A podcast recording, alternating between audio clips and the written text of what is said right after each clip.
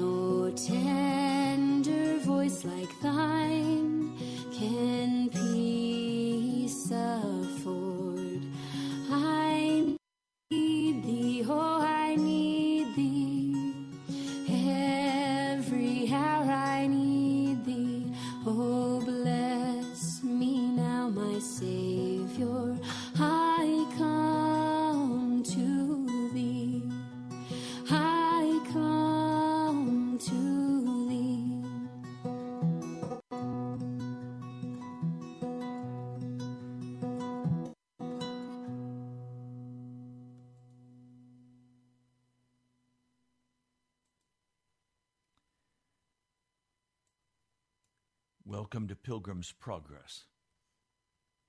I'm Ray Greenley from the National Prayer Chapel. I spoke with one of our listeners this morning and discovered several interesting things that I want to share with you. I'd known for some time that this woman was working on a project in Honduras. As she's able, she'll send $10 for the radio broadcast. But most of what she does is a chicken farm in Honduras. Every extra penny that she can possibly find, she sends to the pastor of an Assemblies of God church in Honduras to help them establish a chicken farm. Now, they already have the the building up. They're beginning to build up their chicks. With her help, they were able to purchase an incubator. They're making progress. She just sent them a gift. The pastor opened it in front of the congregation because in each package comes food and supplies for what they need. Now, this woman, you would think she was very well off because she is doing such a fabulous job of mission outreach to feed the poor in Honduras, feed the hungry. She, she chose one special little girl in the eighth grade who doesn't have a place to study. So she's sending her a table and chairs so she'll have a place to study. And she pays the tuition for this little girl to go to school. Now, in addition to that, she goes to churches and other places that distribute free food, and she'll take all that she can find and she'll make her rounds to the families she knows are in desperate need, and she'll provide them with cans of food, with fresh vegetables. Only having a very small amount for she and her daughter. So today I said to her, What are you what are you working on for your family? And she said, Well, I've been going to IKEA and I've been looking if I can find an inexpensive dresser. I I need a place to put my clothes in my bedroom. She is in a subsidized housing apartment complex.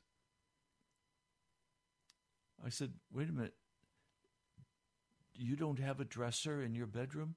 "No." Well, do you have a bed?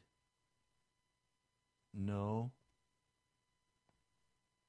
You don't have a bed and you don't have. What furniture do you have in your bedroom? I don't have any furniture in my bedroom. No lamp, no table, no chair. But she never speaks about that. Today's the first time. She only speaks about her desire to start a chicken farm and a mission place in the Philippines and another one in Africa. And she's making contacts and she's she's reaching out with every penny she has, sending to one family in Honduras $30. Well, $30 is everything in Honduras. Well, let me tell you, $30 is everything for this, this missionary woman. I listened to her as she, in her excitement, talks about the work of God, talks about how the Lord is speaking with her and directing her steps, telling her to be patient to wait on Him, and He'll open the way for her, for her daughter.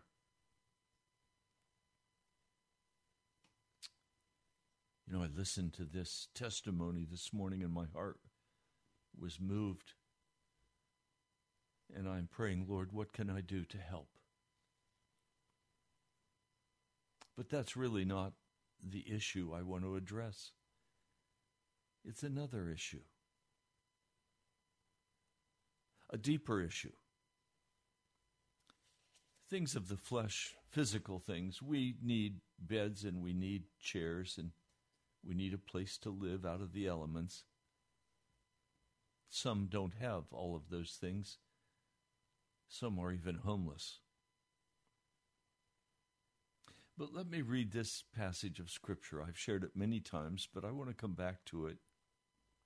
Romans, the sixth chapter. Let's pray as we begin. Lord, I'm coming now to open the Word of God by faith, standing by faith on your provision, on your blessing, in your love. I pray, Lord, for your presence today. I pray you will order the words that are spoken. In the name of Jesus. Amen. Romans, the sixth chapter, beginning with verse 1. What shall we say then? Shall we go on sinning so that grace may increase? By no means. We died to sin. How can we live in it any longer? Or don't you know that all of us who were baptized into Christ Jesus were baptized into his death? We were therefore buried with him through baptism into death, in order that just as Christ was raised from the dead through the glory of the Father, we too may live a new life. If we have been united with him like this in his death, we also certainly will be united with him in his resurrection. For we know that our old self was crucified with him, so that the body of sin might be done away with, that we should no longer be slaves to sin, because anyone who has died has been freed from sin. Now, if we died with Christ, we believe we'll also live with him. For we know that since Christ was raised from the dead, he cannot die again. Death no longer has mastery over him. The death he died, he died to sin once for all, but the life he lives, he lives to God. Well, this life that we live to God, what's at the very core of that life? How does it operate? Jesus preaching the Sermon on the Mount, was coming to the conclusion of his sermon. He had said some very, very powerful things to direct us in this walk with him. Now, one of the things that he said that was so powerful that literally has directed my life when he said, no one can serve two masters. Either he will hate the one and love the other, or he will be devoted to the one and despise the other. You cannot serve both God and money. And then continuing, he said in chapter 6 Do not worry, saying, What shall we eat? or What shall we drink? or What shall we wear? For the pagans run after all of these things. But your heavenly Father knows that you need them. But seek first his kingdom and his righteousness, and all these things will be given to you as well. Seek first his kingdom and his righteousness. Well, how do we seek first his kingdom and his righteousness. Well, Jesus talks about that over here in Mark, the eighth chapter. He's been saying to Peter, Get thee behind me, Satan. You do not have in mind the things of God, but the things of men. But what was he having on his mind? He'd just been rebuking Jesus and telling Jesus, No, these things are not going to happen to you. You are not going to be crucified. Yes, we're going to Jerusalem, but you're not going to be crucified. No. Jesus said, You don't have in mind the things of God, but the things of men. You see, the things of God are very different than the things of men. And he now calls the crowd to him along with his disciples. And in verse 34 of Mark, the eighth chapter, it's Mark 8, verse 34, he begins to talk about how you seek first the kingdom of God and his righteousness. Now, we need to hear this. We need to understand it. I have many times cried out to the Lord over the deadness of my own soul, my own heart, and the deadness in the church. Now, I can tell you today, my heart is not dead today. I'm alive. I'm rejoicing in Jesus. I feel very keenly the pain of the American church, and it causes me to come before the Lord and weep. And now is a very dark time for me. It's the dark night of the soul for me because I'm so concerned about what I see happening in America. I'm so concerned about seeing the church now trying to rebuild itself in its former in its former glory. And I know it won't work. I know the Lord has told me it's time for a new kind of church. The old church of culture, of institutionalism, the old church of the sinning Christian the old church with the cotton candy Jesus. It's not going to work again. The old church of entertainment and worldliness is not going to work again. Jesus will not deal with that kind of church. And the battle is on in the in the American church right now. Well, let's get everybody back and let's let's go and, and, and let's regain our place and let's build our beautiful buildings and let's, let's, let's, let's, let's. No, it's not going to work. Jesus is calling for a new kind of church a church of the Holy Spirit, a church of righteousness and holiness, a church that has laid down its life for the gospel of Jesus Christ.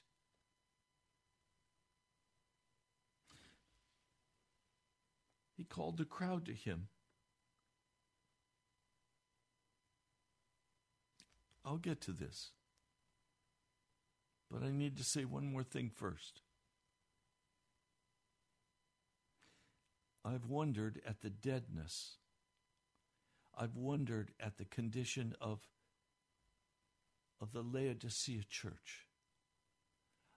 I've wondered what's the cause? And of course, the cause is the love of the world, the flesh, and the devil. But, but let's get very practical. What is the cause of the deadness? Because many people who say, I love Jesus, are deader than doornails.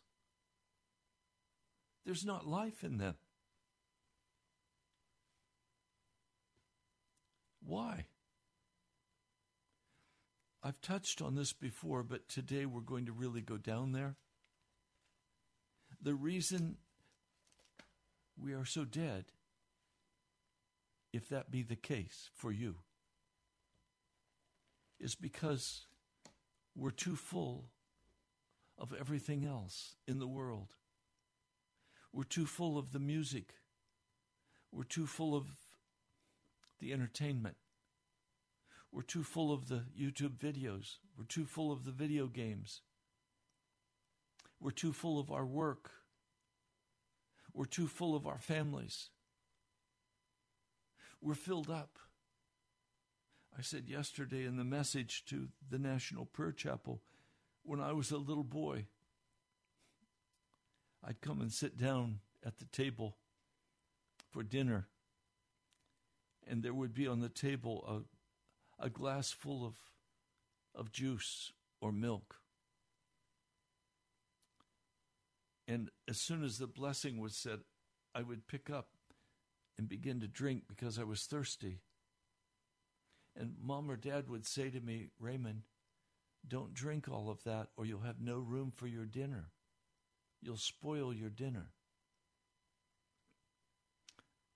Well, I also had another bad habit, and that was on our table, we always had homemade bread that my father made. He was a wonderful baker. And we had peanut butter and we had homemade jelly. And I would immediately take the bread and put the peanut butter on and put the jam on. And I would want to eat that whole piece of bread, a large piece. I'd want to eat that whole slab of bread before I had any vegetables, beans, corn. I loved peanut butter and jelly, and I loved the drink. And my dad would say to me, Raymond, don't, don't take another bite of that bread. Put it down. You can have it after you've had your vegetables. And you can have it after you've had the lentil loaf because we were vegetarians. And my mother made a wonderful lentil loaf or cottage cheese loaf or whatever it was we were having for protein, along with beans and corn. And we, we ate out of our garden or out of the produce that we had canned and put up for the winter. Well, my mom and dad did not want me to fill up on, on juice or milk. They didn't want me to fill up on peanut butter and jelly. They wanted me to eat a healthy meal. Of course, they were right. I needed to eat the vegetables and I needed to take care of nurturing, feeding my body so I could be strong and grow up. Well, today, if you feast on football, baseball, tennis, if you feast on even good things like kayaking or biking or many other individual sports, hiking, camping, if you fill up on those things in your soul, you'll have no room for Jesus. If you fill up on telephone conversations, texting messages, I am utterly astonished by the number of people that I see walking on the street looking at their telephone at the same time, texting someone, while right beside them is walking a person and they have no conversation with them. Their entire focus is on their telephone. As one of our listeners said to me, Pastor, we're all looking down. We need to look up. Jesus is coming, and he's not coming from down. He's not coming out of our telephones. He's coming in reality. We need to look up and see Jesus coming in the clouds of glory. Well, she was absolutely right. Now, problem is all of us have trials and and temptations and painful encounters with reality, relationships, work, and we feel like, well, now I need something to comfort my heart. And what will comfort my heart is if I can read that historical novel, or if I can read something on the internet, or if I watch a movie, or if I can. But that's filling our heart with straw. That's not filling our hearts with the Word of God. And the result will be deadness in our heart. You say to me,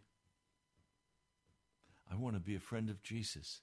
I want to know Jesus Christ. Okay, then you're going to have to spend your time with Jesus. You're going to have to do what I'm going to read to you now that Jesus has said. If anyone would come after me, he must deny himself, take up his cross, and follow me. Well, where was Jesus going? He was going to Golgotha. But the word is still the same today. Where is Jesus now? He's sitting at the right hand of the Father in glory. But but where am I going to follow him to? I'm going to follow him to the coming. I'm going to follow him as he comes in glory. I'm going to follow him into eternity. Now, if I'm going to follow Jesus into eternity, if I'm going to follow Jesus into heaven, He's giving me two things that I must do to be enabled to follow Him. Number one, I have to say no to my flesh, to my worldly desires. I have to say no to good things as well as evil things. I have to carve out space in my life that I can fill with Jesus. If my life is full, I mean, if if you've had a wonderful dinner and you go and stop by a friend's house and they're just sitting down to dinner and they say, Oh, come, come, come, sit down and eat with us. And you say, I can't. I'm full. I just had a huge dinner at my house, but I'll sit and talk with you. In other words, you're not going to put more food in your stomach when your stomach is already full. So I can come, I can preach the gospel to you, but if you have no room to receive that gospel, it will have no meaning to you the intellectual ideas might be of interest. But it won't satisfy your hunger because you're not hungry. Let's deal with reality as it is. If you're not hungry for Jesus, it's because you're full of all the other things the straw of Sodom, the hay of Gomorrah. You're full of the darkness, the wickedness, and you call yourself a Christian but you've spent your time watching movies. You've spent your time on your favorite hobbies. You've spent your time working to earn more money, not recognizing that we work in order to be in a place where we can testify of Jesus Christ and His glory and our love for Him and invite people to come and join together with us in our love for Jesus If you're living a normal American life, you have no room in your heart for Jesus. And so when you come together and someone says, Well, let's pray, nobody prays. Or they pray these silly little superficial prayers about Aunt Sue's toe. There's, there's no real crying out to God. There's no real opening of the heart and saying, God, this is what's happening to me. This is what's happening to my family. This is what's happening to my to my friend. This is what's happening to the church, Jesus. This is what's happening in the world.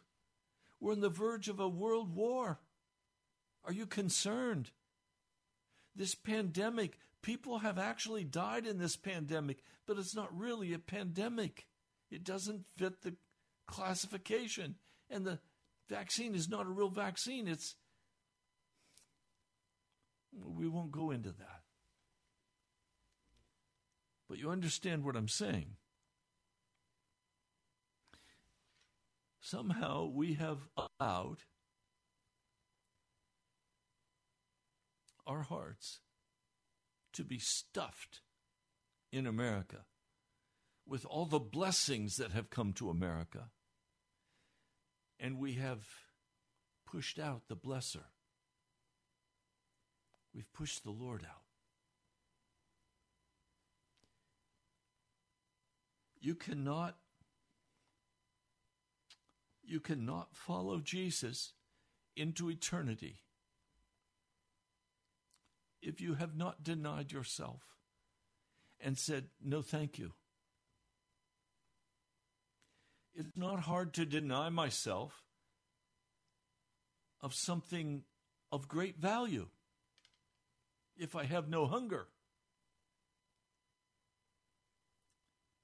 But if I'm hungry,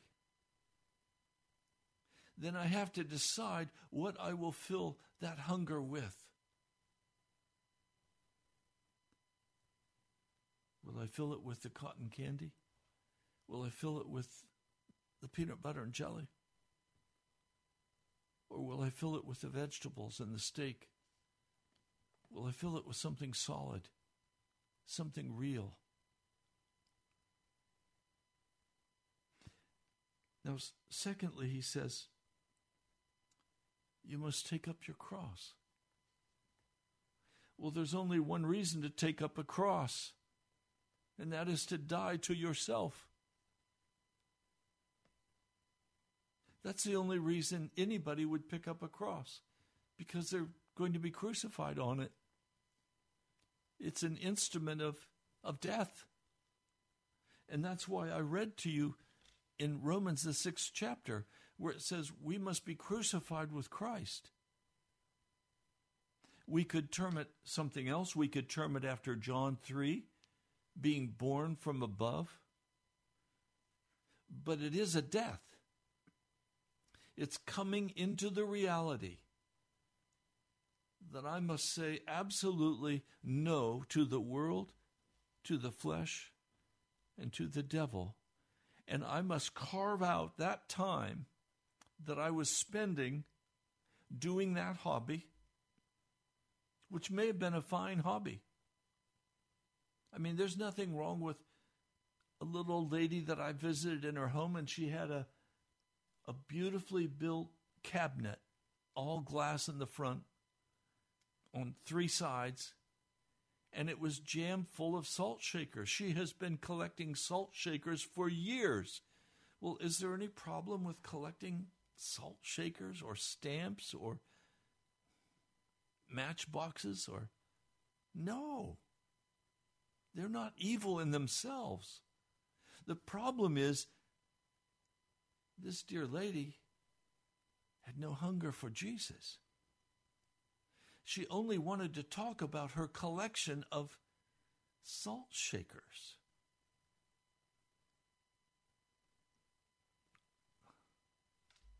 How is that going to open the door to heaven for her? It won't. It fills her heart so that she has no hunger to enter into the kingdom of God. And so, first of all, it's you're going to have to deny yourself. You're going to have to create hunger in your heart. When you get in the car, don't turn the radio on. Don't listen to all the sentimental Christian music. Turn it off. Don't listen to the hip hop. Don't listen to the to the rap. I mean, some of you will turn on the radio and you'll listen to the sentimental worldly music that is very sexually suggestive.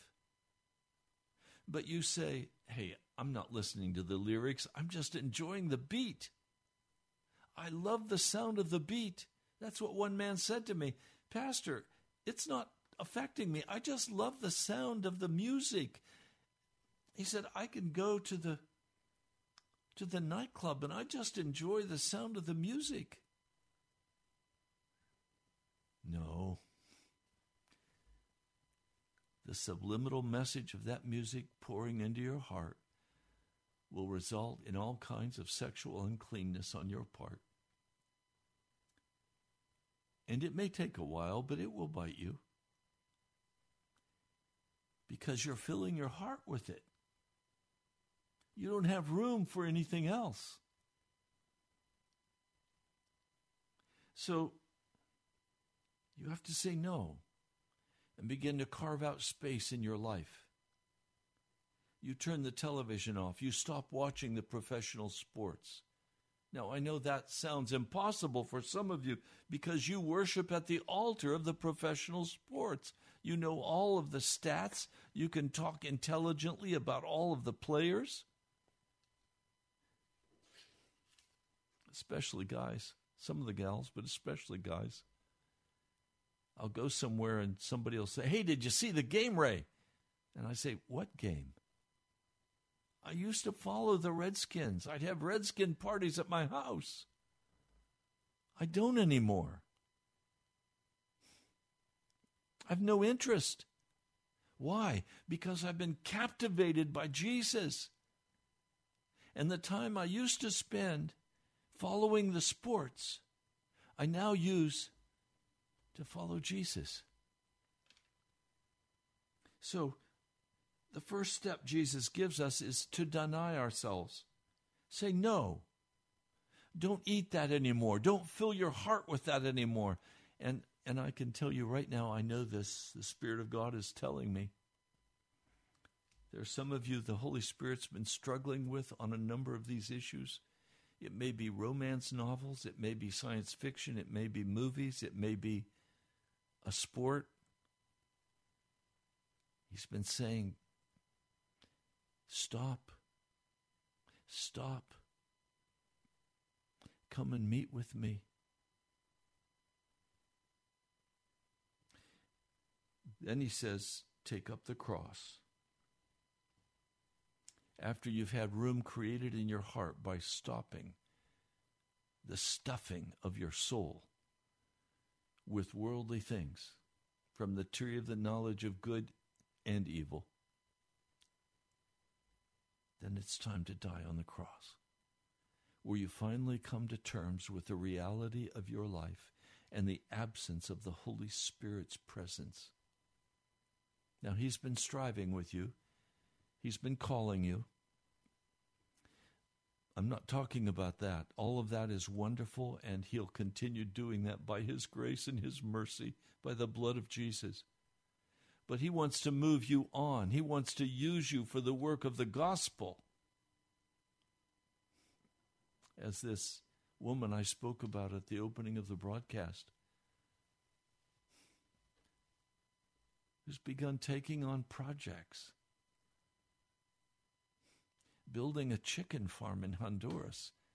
Why would she do that? So that the families can have food on their tables. They're starving. They need eggs. They need chickens. They need food. She can help create something by the power of God that will provide that. I think that's magnificent. God wants us to participate with Him in this work of salvation, the work of the gospel, but there must be a cross and we must follow him. Verse 35 For whoever wants to save his life will lose it, but whoever loses his life for me and for the gospel will save it. That raises the question of what is the cross really? I believe the cross is the gospel of Jesus Christ. The gospel will crucify us if we will obey it and follow as the Holy Spirit leads us. We will be crucified. It's a work that Jesus must do in us by the power of His Spirit. But if you have no room for Him, if you pay no attention to Him, the gospel will not be able to accomplish its purpose in your life. And then you won't be able to serve in the purpose of the gospel to win others. Verse 36 What good is it for a man to gain the whole world, yet forfeit his soul? What is a man's soul? It's his personality, it's, it's who he is, it's, it's what he thinks, it's how he operates. What good is it for a man to gain the whole world? The approval of the world, the approbation of the world, the respect of the world. What is it for a man to be somebody? Some of you have worked so hard to be somebody, to have a, a reputation, to have to have a place of respect and power. What good is it for a man to gain the whole world, yet forfeit his soul? What can a man give in exchange for his soul? That's why I ask the question what are you giving for your soul? Are you giving sports for your soul? There is a judgment day coming. Are you giving work for your soul? Are you giving movies and entertainment for your soul? Are you giving video games for your soul? The Holy Spirit's been telling you to stop,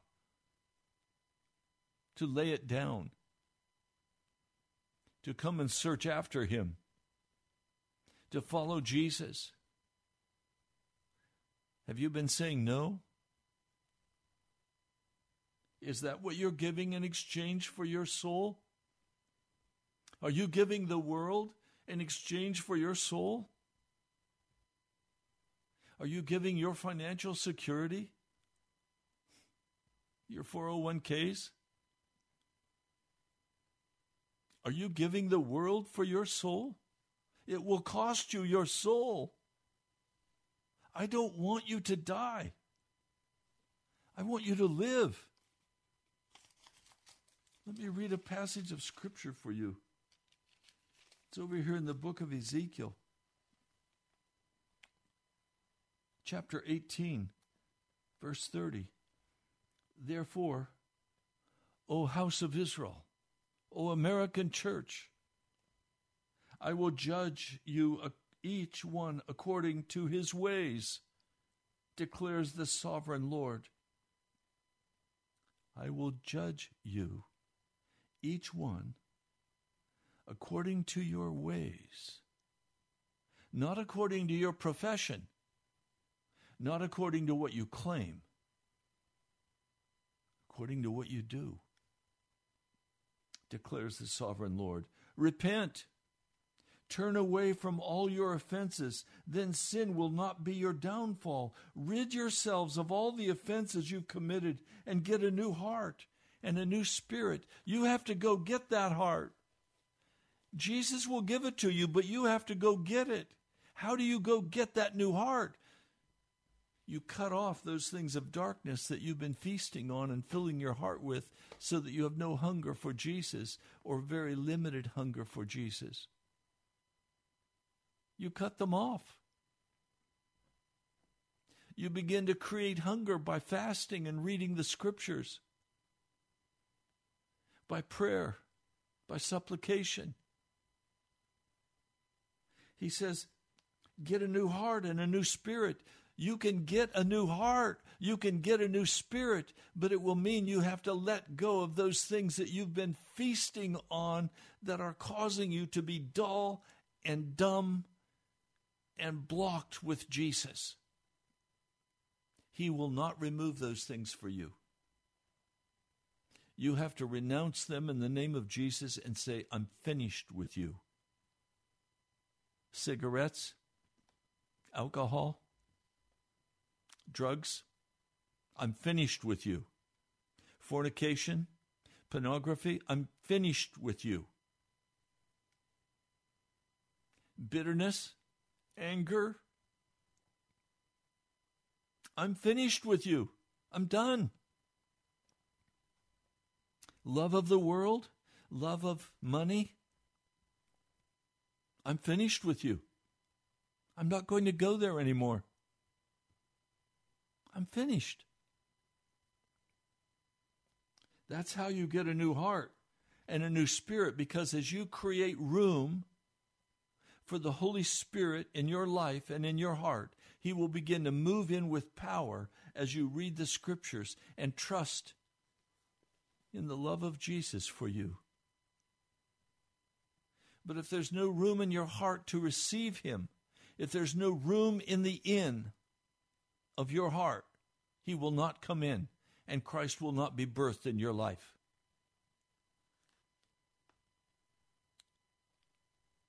Why will you die? O house of Israel? Why will you die, O American church? Why will you die? For I take, he says, no pleasure in the death of anyone, declares the sovereign Lord. Repent and live. Repent and live. What is the Holy Spirit calling you? To give up, to cut off, to remove from your heart and your life. There are obvious things we know He will immediately say stop the alcohol, stop the cigarettes, stop the drugs, stop the fornication, stop the pornography, stop the lying and the cheating and the stealing, stop the illicit relationships. We all know, just cut those off. But what about the things that we consider innocent, that consume our time, our money, and our energy? That we enjoy immensely, perhaps.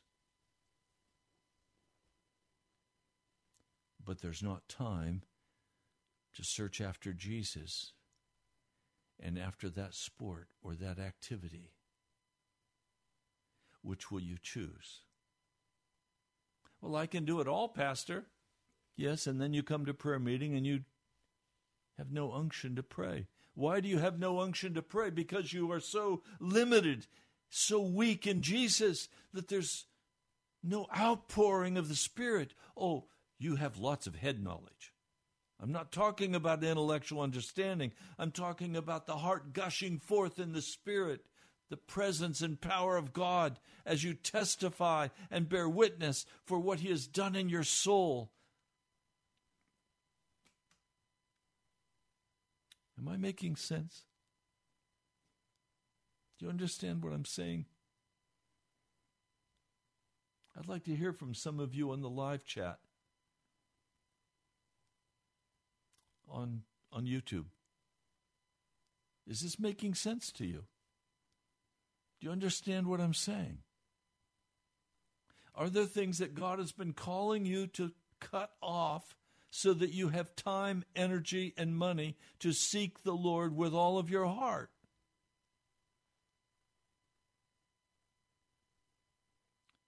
He says, I take no pleasure in the death of anyone, declares the sovereign Lord. Repent and live. Repent and live. So we come back to our passage in Mark, the eighth chapter. What good is it, verse 36, for a man to gain the whole world yet forfeit his soul? Or what can a man give in exchange for his soul? If anyone is ashamed of me and my words in this adulterous and sinful generation, the Son of Man will be ashamed of him when he comes in his Father's glory with his holy angels.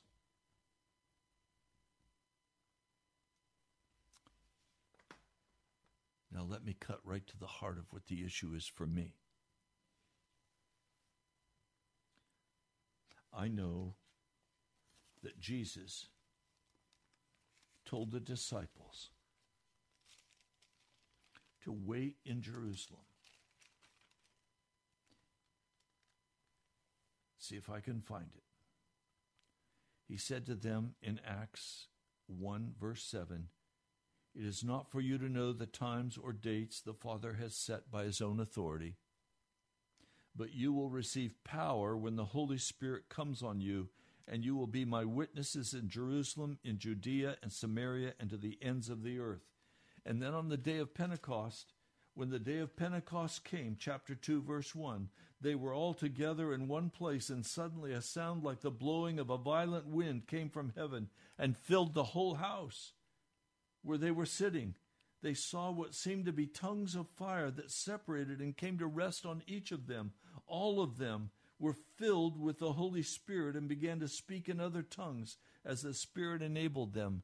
If you are not emptied of self, you cannot be filled the Holy Spirit wants to come and anoint the Christian church with mighty power.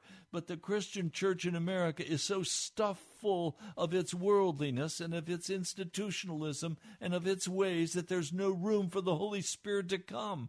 And there will be no revival until God's people begin to empty themselves and cut off the things of the world, the flesh, and the devil and say, Lord, I'm going to just isolate myself. I'm going to be in the prayer closet. I'm going to wait upon you. I'm going to cry aloud to you. I'm going to confess my sins and I'm going to get clean. You want the baptism of the Holy Spirit? Then make room for Him. Empty your life of everything extraneous and wait on the Lord, and His power will come. That's what I'm doing. I invite you to travel with me in this journey. Well, we're out of time for today. Lord Jesus, I pray for every person listening to this broadcast today. Lord, we've become so full of our own ways and our own ideas and our own sentimental thoughts, our own pursuit of whatever pricks our interest, that there's no room in us for the Holy Spirit. So, of course, He's not going to come. I'm asking, Lord, you would empty us, each one, and make us containers clean and pure, ready to be filled by the mighty power and the flame of the Holy Spirit, that we could walk in accord with you, Jesus. That we could go to that place in eternity where you will meet us to enter into glory. Lord, would you send your Holy Spirit to convict each one listening today and, and to teach us and to show us and to instruct us on this cleansing process that must be pursued. I pray in your holy name. Amen. Well, you've been listening to Pastor Ray from the National Prayer Chapel. I can't thank you enough. Those of you who are giving, Ellen, you just gave, Mike, you just gave and others of you, I thank you. I have envelopes here. Uh, Leslie, Thomas, Thomas, Thomas, thank you. You are not a doubting Thomas. You are walking in faith. Thank you for your kind gift for the Holy Spirit's work. The offering means everything to him and to me and to this ministry. You can give online by going to nationalprayerchapel.com you can give online. It's a brand new web page. Go check it out. Or you could write to me, Pastor Ray Greenley, National Prayer Chapel, Post Office Box 2346, Woodbridge, Virginia 22195. I love you. God bless you. I'm praying for you. We'll talk soon. presence of his glory with great joy, with great joy. Now unto him who is able to keep you from falling and to present you blameless